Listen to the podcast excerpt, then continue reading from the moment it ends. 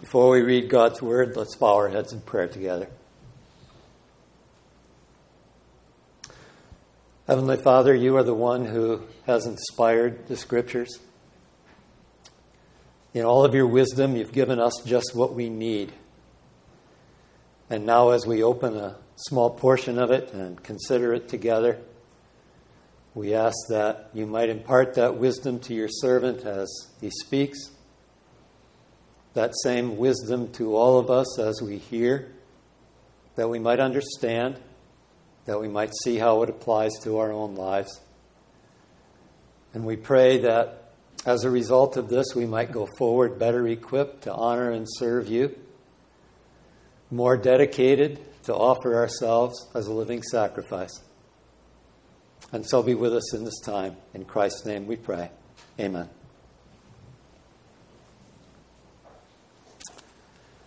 I have changed my scripture reading a little bit. I'm going to read from the Old Testament first, from Proverbs chapter 8, and then I'll read from James chapter 3.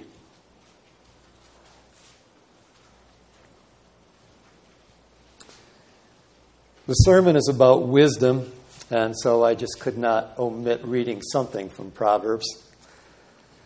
Proverbs 8. I will read verses 1 through 14. Let us pay attention now to the Word of God.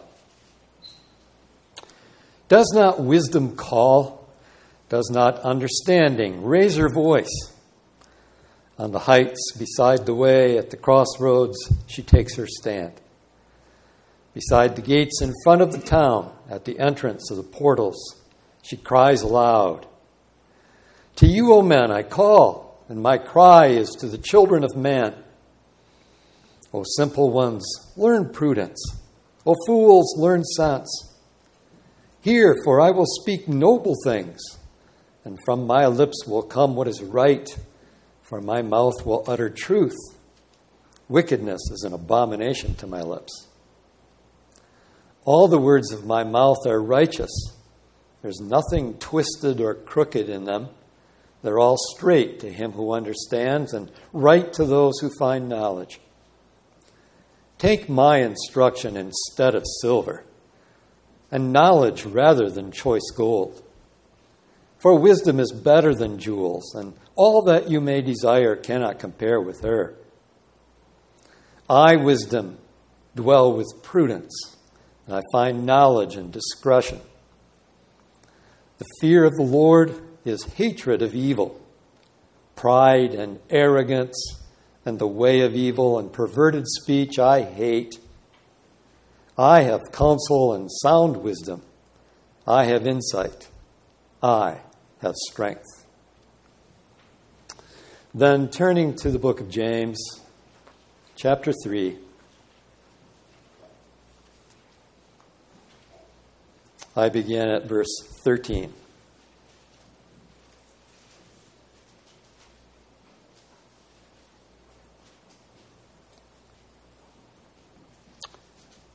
James 3, beginning with verse, with verse 13, this is our text.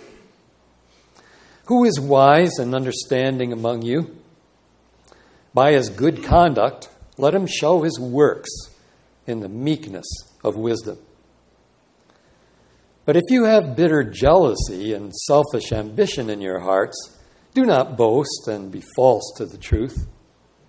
This is not the wisdom that comes down from above, but is earthly, unspiritual, demonic.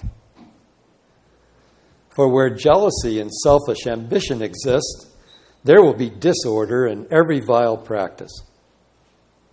But the wisdom from above is first pure, then peaceable, gentle, open to reason, full of mercy and good fruits, impartial and sincere and a harvest of righteousness is sown in peace by those who make peace. This is God's word for us, brothers and sisters. Please be seated.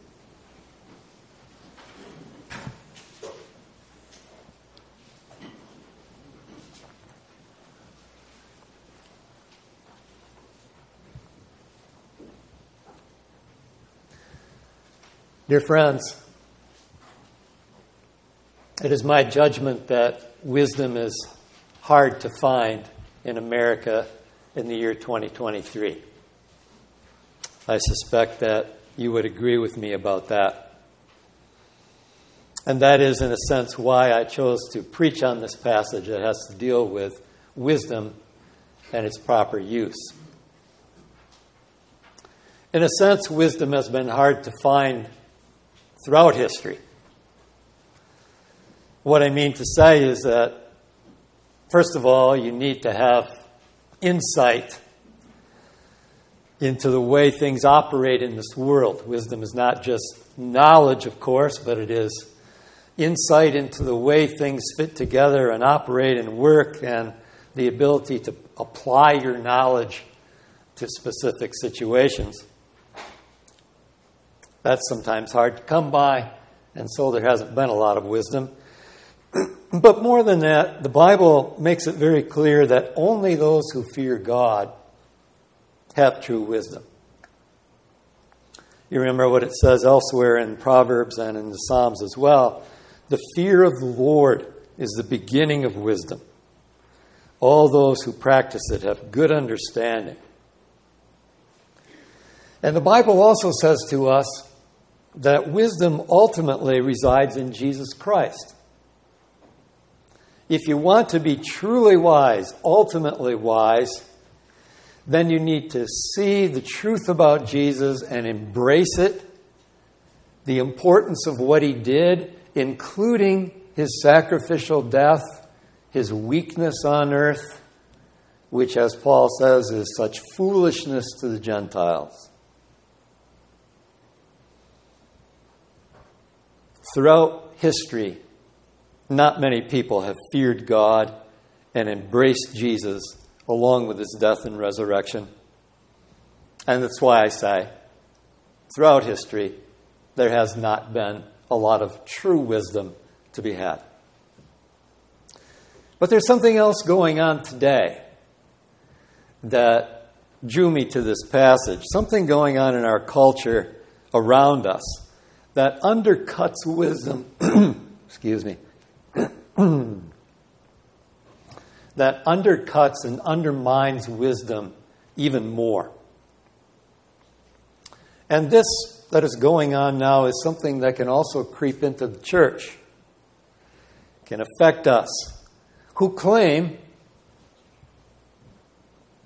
to fear God, who claim to know Jesus as Lord and Savior, who accept his death as part of God's wisdom there is something that can undercut wisdom also among us. What I'm talking about is addressed by James in his passage. He's talking to believers, he's talking to the church. Not many of you, he says at the beginning of chapter 1, uh, or at chapter 3, not many of you should become teachers. And then in, in verse 13, who is wise and understanding among you? He's talking about Christians, about believers. And he's telling us that when it comes to using and dispensing wisdom, there is a proper way to do that and an improper way. There is a way that pleases God and a way that displeases Him. There's an ethical way and there's an unethical way to approach wisdom and to apply it and to propound it to others. And it's very important, says James. He goes so far as to say that wisdom that is misused is not true wisdom at all. It doesn't come from above, he says, from God. In fact, it is spawned by the devil. He calls it demonic. He says it's earthly. He says it's unspiritual. He goes on to say that the misuse of wisdom can actually lead one to be false to the truth. That it can undercut the very truths that the so called wise person is, is, is, is trying to convey. It makes those truths, even though they are true, It makes those truths look tawdry, unappealing, and it leads other people to question. So we should take a look then at what James calls wisdom from above and then compare it with this wisdom that is not from God at all. So let's take a look at some of these qualities of wisdom. But before we do that, we need to look at what lies at the heart of what James talks about true wisdom and what is not. James talks about the meekness of true wisdom. And he contrasts that with what he calls bitter jealousy and selfish ambition. And those, he says, are at the heart of the matter. So, at the heart of the misuse of wisdom is jealousy and selfish ambition.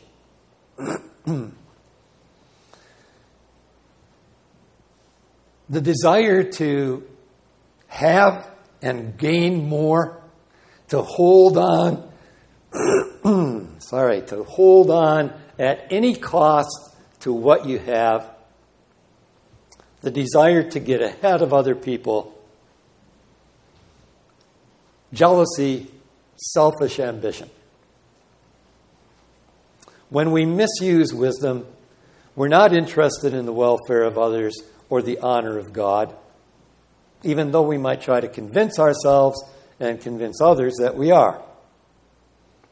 Instead, we're in, interested in enhancing our own reputation, gaining our own selfish ends.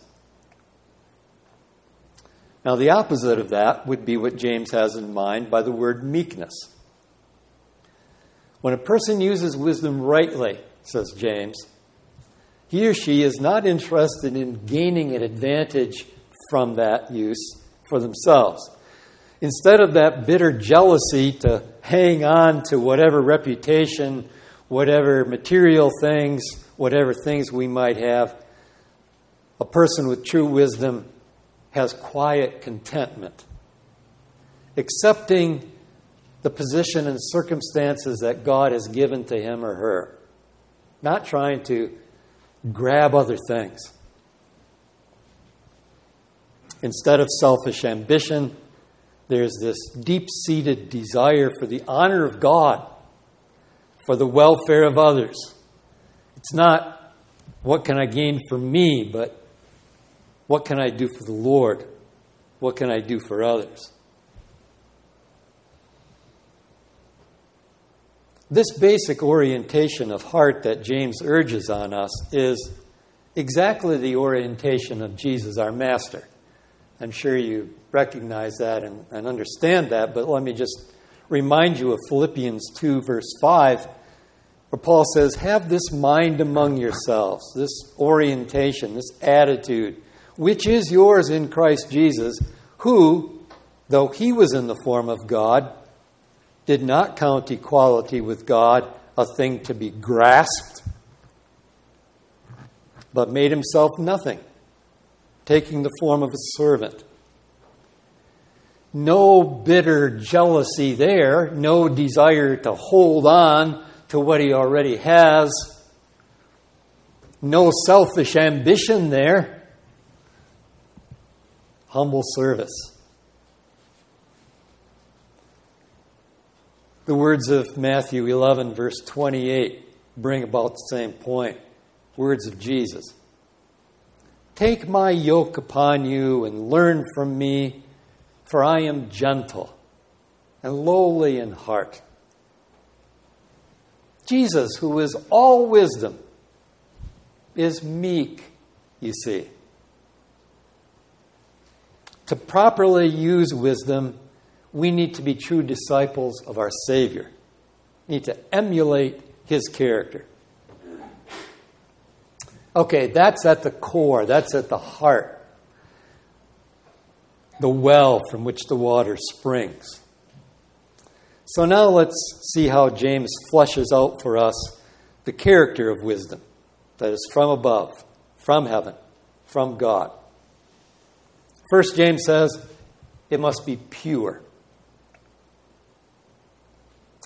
must be dispensed with pure motives, motives that are unmixed, uncorrupted by this selfish ambition and jealousy that I mentioned. And it means it also needs to seek pure ends, right ends, and goals approved by God. We know, for example, that God wants us to defend the truth, truth that He reveals in His Word. And, and so, if we're going to use wisdom, it's, it's to defend this truth of God, the honor of God. He knows too that, or we know too that He wants us to seek the long term welfare of the people around us, to love others as we love ourselves. So, pure wisdom is going to have those ends, those goals, not diluted by a desire maybe just to get along, to make someone feel good about themselves, and so you withhold wisdom, you modify your, your wisdom somehow. Undiluted by the desire to show off, wisdom is pure. God is also a God of peace. God desires harmony among those created in his image. So, says James, wisdom must be peaceable. Wisdom must seek to be winsome, to soothe, to bring people together, if at all possible, even as it instructs. Now, I know that, that, that peace has to be a two way thing. And if you're trying to create peace and the other person is not trying to create peace, peace will not come about. But the person, the believer who is dispensing wisdom, should have that as its goal. Wisdom, in other words, cannot be applied in an abrasive way, a way that will divide. Next, James says wisdom must be gentle. Greek scholars are quick to point out when that word is used that gentle doesn't mean weak. Wisdom is not wishy washy. The example is sometimes used of a, of a horse. And when a horse is gentled, that horse is tamed to the point where it is under control but you wouldn't want to say that horse is weak. Just try to rile that horse up, and you'll see something else. Gentility is strength under control. There is a time to be forceful in opposing what is harmful and what is foolish. Jesus, I cited as one who is meek. Well, Jesus showed this forcefulness when he opposed the Pharisees. But a wise person, a truly wise person, will not try to beat other people into submission by wielding the truth as some kind of club. He won't lash out wildly, speak in an unguarded way. He will gently but firmly try to persuade. Next, James says wisdom from above is, is open to reason. In chapter 1, James says we should be quick to hear, slow to speak. As you've probably heard, as a proverb says, we have two ears and one mouth. Quick to hear, slow to speak. A truly wise person will recognize that he or she doesn't have a corner on wisdom. There's always room to grow. A wise person will, of course, then be open to what God has to say, always open to what God has to say, listening to it over and again, even though the wise person thinks, I've heard this before, he, she reads it again to listen to what God has to say. But that person will also seek to find the grain of truth in the position of another, even if there's serious disagreement. The wise person is open to reason. Next, wisdom is full of mercy and good fruits. It doesn't desire to see another person crushed, doesn't desire to see someone humiliated. When a point has been duly made, the wise person does not continue to hammer away on that. He takes pity on the person who doesn't have wisdom. Even when that person is bitterly opposed, the wise person sees that that person without the wisdom is hurting, is walking the way of death. The truly wise believer desires that even his enemies would walk in the way that is sure to bring the most joy. Wisdom is full of mercy, good fruits. Wisdom from above should be impartial, says James. It is equally respectful of those who are rich and those who are poor, of those who are well educated and those who are not, those who are articulate and those who stumble over their words. A person with godly wisdom doesn't change his tune when circumstances change, doesn't speak one thing to impress somebody who might be powerful and then say something else to someone who has no influence. And finally, James says, the wisdom from above is sincere. The Greek word is the same word from which we get hypocrisy. It's, it's not hypocritical. It comes from a heart that has been truly convinced of its value. And that implies, of course, that a wise person will strive to practice what she preaches.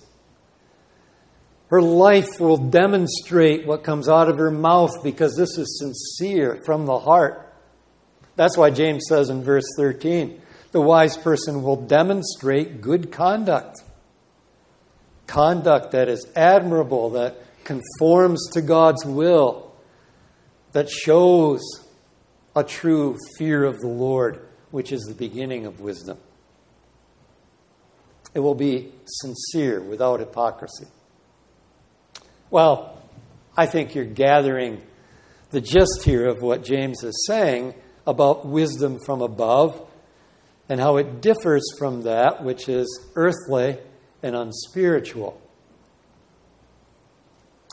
But James also talks about the results of displaying godly wisdom over against the results of that wisdom which comes, he says, from below. So listen again to verses 16 and 18. Where jealousy and selfish ambition exist, there will be disorder and every vile practice. The harvest of righteousness is sown in peace by those who make peace. Jealousy, selfish ambition lead to disorder and every vile practice, says James. Jealousy and selfish ambition are at the, at the very heart and core of sin itself, you know, and, and so from the very beginning, we've begun, we've been able to see how jealousy and selfish ambition lead to disorder and vile practices. The Cain and Abel story, where Cain is, is jealous that, that Abel is somehow receiving the favor of God. He strikes out, kills Abel. Or think about Jesus with his disciples. Jesus chagrined when he hears the disciples arguing about among themselves about who is to be greatest in the kingdom of heaven. Jesus thinking, oh, this is not my teaching at all. So filled with jealousy and selfish ambition. You read the epistles and you find God warning over and over about factions in the church caused by jealousy caused by selfish ambition. In the first part of the chapter that I did not read, James talks about the havoc that can be caused by the tongue that is loosed from the moorings of wisdom that come from above. That tongue is like a, like a fire, James says, and it, it devours, destroys. Well, what is true in general about jealousy and selfish ambition is certainly true about the use of wisdom. When it comes from an impure spring, this water, even though it has the name wisdom, this water pollutes everything. It raises hackles. It leads to defensiveness. It wounds. It divides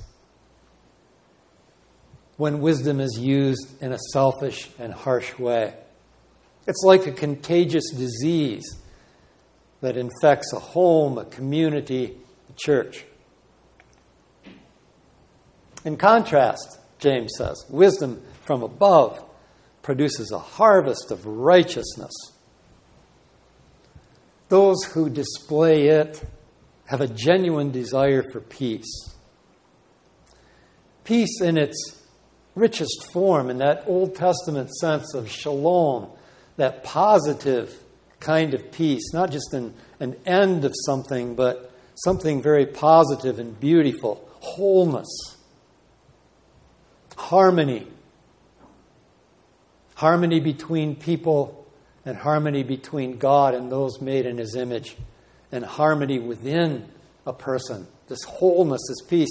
Godly wisdom leads to that. Godly wisdom leads to words and actions that are good and right in the sight of God, the God of wisdom, and the God of peace.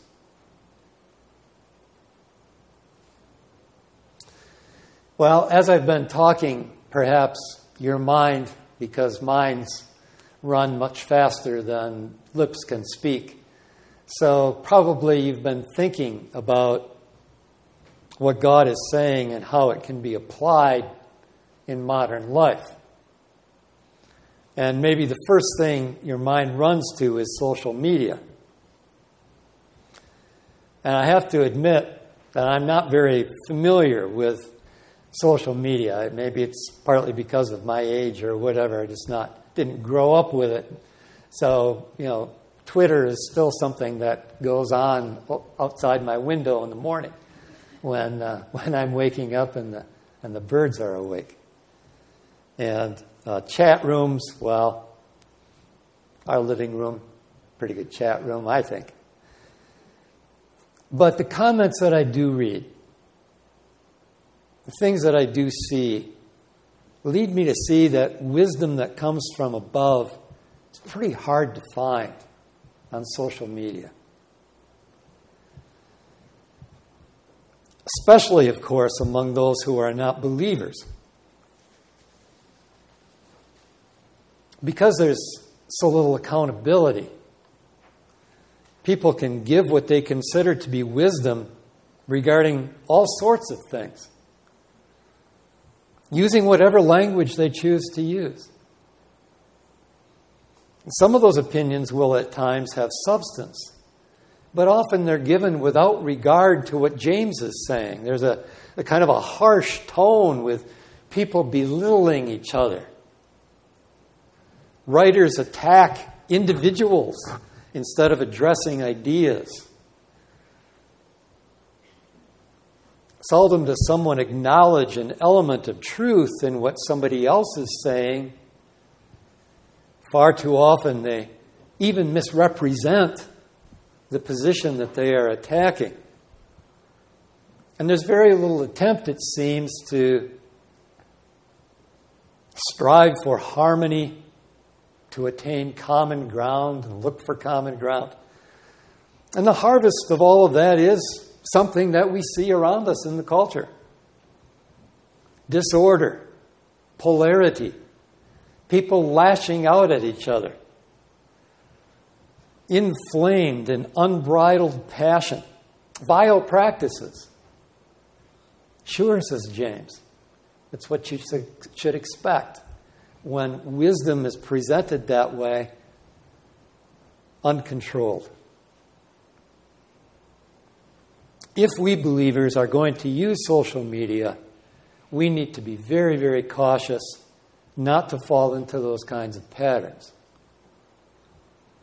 We will need to very carefully frame what we say and how we say it when we wish to offer the wisdom that God has given to us to the society around us on those kinds of platforms. Public discourse like that is really a minefield these days. But we would do well to look closer to home as well. Think of family life, for example. How easy it is to let down our guard against the evil one at home. My wife Wendy and I were talking about that a little bit and and talking about how, you know, when we're at home, we're comfortable. We we belong there. We own that place. That's that's our home territory. And so we let down our guard oftentimes. We're not trying to impress anybody there. And we bring into the home all the frustrations that we've accumulated outside in the workplace and wherever else. And so we need to be careful there. How are we interacting with our spouse, our children, our brothers and sisters? I was trying to think of an example of this. I, I thought, well, maybe a parent would wisely see that his child is spending too much time on a cell phone or with video games. So, with wisdom, that parent will want to approach the child, but the wisdom from above, above says approach that child with tact, with care. The wise parent will find ways to compliment the child for other choices that that child is making will listen to the child as to why those things be, are so important to that child. He'll, he'll remember what he was like, what she was like at that age. The wise parent will check his or her heart to see whether they really care for the welfare of the child or whether they just merely want to flaunt their God given authority. Husbands and wives, when you discuss responsibilities that each of you are going to have at home, you discuss how you're going to set up your budget.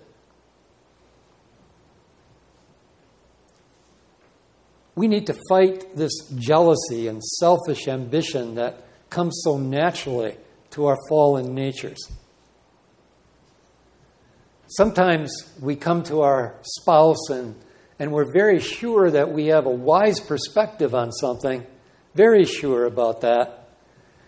But are we displaying that wisdom with all of these beautiful traits that James is describing here? Or does this begin to turn into a power struggle where we simply want to get our way and we lash out, perhaps with some of the bitterness we've accumulated from the outside world? and children. This applies to kids too. Sometimes children see friends or siblings, brothers and sisters making a poor choice. Or maybe they have an idea that really doesn't make sense. Well, God would want you to point that out in a gentle way, using kind words making sure that you really accurately understand what your friend or your brother or sister is really saying, why they're making the choice that they're making. We're not just out to win arguments, we're not just out to make ourselves look smart. We want to honor God by standing up for what's right and wise. But we also want to honor God by seeking what's best for our friend and for the friendship itself. And of course, we need to apply this text in a church setting. the evil one would love to see harmony in the church unravel. He would love to see us become defensive when our ideas are challenged. He rubs his hands in glee when believers are unable to work together because they're bitterly insisting that everybody agree with them on small matters of interpretation or of practice. He would love to see our egos get in the way of carefully searching out together what God would have us think and what God would have us do. Like I said, Paul needed to, to approach some of the churches that he was writing, and, and James too, for that matter, in, in his book here, because that kind of thing was happening. The, the ways of the world had crept into the church, and, and there was this disuse and abuse of real wisdom within the church. And unfortunately, we've seen that happen within churches, and perhaps you've seen it as well.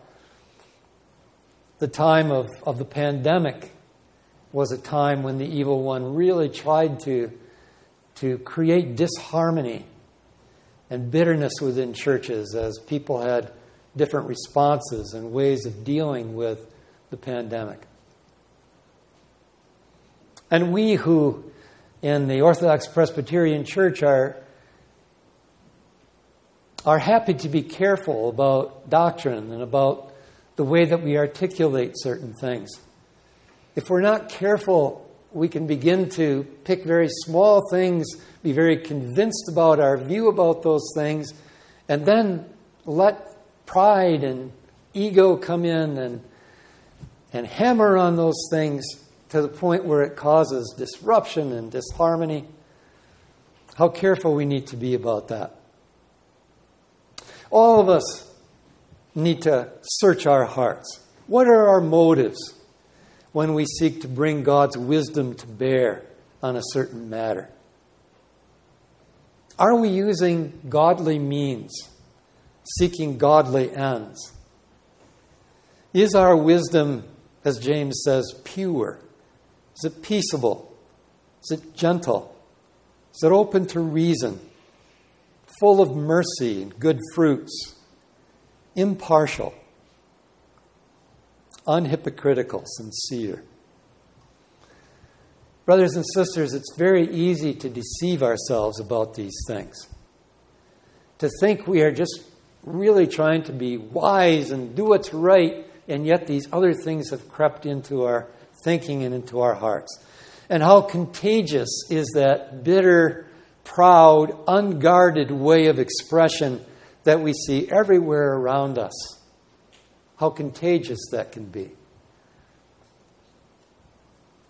So we need to carefully cultivate the mind of Christ, living in close fellowship with Jesus, reviewing and renewing over in our minds again and again how he lived on earth, what his attitude was. We need to be constantly reminding ourselves of how God has treated us. We who so often are foolish, and how God has, as a father, graciously, in his wisdom, treated us in order to bring his wisdom into our lives. We need to honor and emulate not those who speak the loudest, but those among us who consistently display wisdom in their lives, who live it out, and display wisdom in the way that they speak. And above all, let's pray. Pray and pray again that God will not only make us wise, but that God will enable us to use that wisdom in a way that honors Him and in a way that advances His good purposes in the world. Let's bow our heads in prayer together.